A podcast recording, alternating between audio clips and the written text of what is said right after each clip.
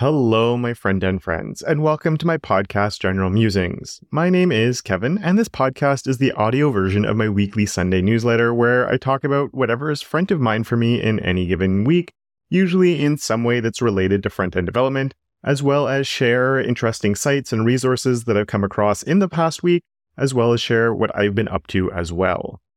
This week is going to be a little bit of a preview for a more in depth video that's going to be coming out on my main channel in probably a few weeks from now, because I'm in the middle of breaking down a few interviews that I've done to get some insight on helping people get their first jobs. In the video, I'll be talking about everything from positioning yourself to help you land interviews to how to have a successful interview and how you can sometimes even skip a few of the steps along the way. But for this podcast, I want to focus on how do you even know when you're ready to start applying for jobs? I've noticed that there are a lot of people who fall into one of the two extremes when it comes to when they start applying for jobs. The first group feel like they're ready to start applying for jobs after about three months of learning through free resources. And the second group of people are ones who have way more than enough experience and skills to start applying for positions, but that don't realize it or don't feel like they're actually ready yet. And one of the people that I interviewed, Danny Thompson, has seen both sides of this as well. He attributes some of this first camp to all of those learn to code in X days or X months things that you see out there. And I agree that many people out there are giving unrealistic timeframes for how fast you can learn something and then land a job. The other extreme, he was part of himself actually, with a major case of imposter syndrome and not believing that companies would want to hire him, which I can also totally relate to and I've actually talked about in the past. And I'll put a link to a video uh, that I've done about imposter syndrome down below as well. And so, with all of that, how can you know that you actually are ready to start applying for jobs? Well, Danny and Shashi Lo, the other person that I interviewed, both agreed that it's usually when you're able to create projects of a decent size on your own. Now, on your own doesn't really mean without any help at all, because you might have to look up how a specific API works, or you might still have to find a tutorial on how to implement a specific feature. And that's fine. The idea isn't that you're building things from scratch without referencing any other material, because that's not realistic, even once you have a job and even once you have lots of experience. The point is that you've moved past building a weather app or a to do list by following along step by step with a tutorial, and you're able to complete bigger scale projects and things where you can figure out how to do things on your own. And of course, then use resources that are out there to help you complete features that you're struggling with or to find solutions to problems you might be having. Once you've reached that step, it means you have the skills to work independently and be a problem solver, which is exactly what you need to actually do when you're working in the real world. And it also means that you have some projects that you can put in your portfolio.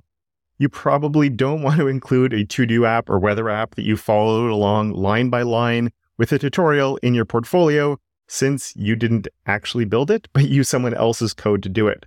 But if you have something that you did yourself, that's a really nice piece to have in your portfolio. Because, of course, when you have no real world work experience, having unique projects can go a really long way. There are also a few other things that you can do to both gain some experience and help pad your resume as well, which all help set you up for success, with Danny and Shashi both mentioning hackathons as well as contributing to open source projects. These don't only help demonstrate the work that you've done on them, but they also demonstrate other skills as well that it's a little bit harder to have on personal projects, like being able to use Git as well as working with a team, and also means you know how to communicate and all of those types of things. So if you're in the camp of, I think I'm ready, but you're still following tutorials step by step, maybe give it a few more months at least. and if you're at the other end where you're making all sorts of cool stuff, but you don't believe you're ready yet, start getting yourself out there and applying for jobs. Now, moving on to the other awesome stuff from around the web section of this podcast, Chris Ferdinandi recently put out an article looking at three approaches to organizing and loading in your CSS, which included a bunch of modular files using the at import or using one big concatenated file, which is probably the most common one that we see. When we first got HTTP 2, one of the main benefits of it was that it allowed us to have multiple simultaneous downloads all happening at once, rather than with HTTP 1, where we'd have to download every file one at a time. But every test seems to show that one file still wins out. Now, one interesting thing from the test that Chris did in his article, though, is that the differences weren't really that big, especially compared to a similar test that Harry Roberts did. Harry was using Bootstrap, which was much bigger than what Chris was testing with, and it begs the question that maybe there's actually a crossing point somewhere where maybe instead of having a lot of individual files, you have one main.css file, and then maybe one to three smaller ones that might be more page specific. And at that point, we might cross over into where that actually is more performant. In this section of the, the podcast, I'm looking off to other people's stuff uh, and content. So this isn't a test that I've done myself, and I have no idea what the results would be. But I think I'll earmark this as something that might be worth looking into a little bit more. One thing I will say though is if you're worried about optimizing your CSS, you're probably pretty far along in your journey. And if you're newer into the world of CSS and still struggling with it a little bit, I'd recommend giving the talk Why You Suck at CSS by Zach Jensz a listen. Zach happens to be a mod in my Discord community, which you should totally join if you haven't already. And in his talk, he breaks down a lot of the fundamentals of CSS, including the parts that people often overlook, get wrong, or just don't know about. And you should definitely give it a watch. He did a really good job with it. And speaking of the fundamentals of CSS, this week I did put out a video covering one of those fundamentals with a deep dive into the position property. With over 700 videos on YouTube that are almost all about CSS, I've somehow never made one that looks at all of the CSS position values. I've compared relative and absolute in the past, I've done a few looks at sticky, but I felt like a deep dive video would be a good idea.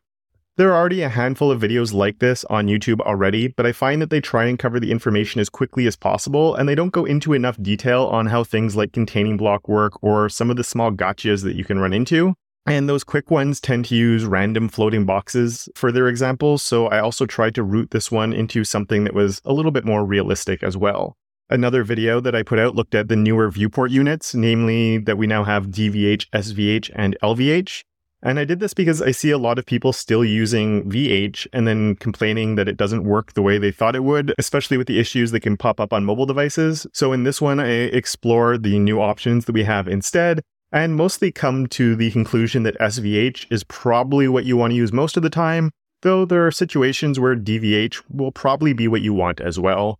And I, I, do want to mention that I didn't really talk about it in the video, but along with these, you could also use DVB, SVB, and LVB, which are the logical property versions of the viewport height units, but looking at the block size instead of height.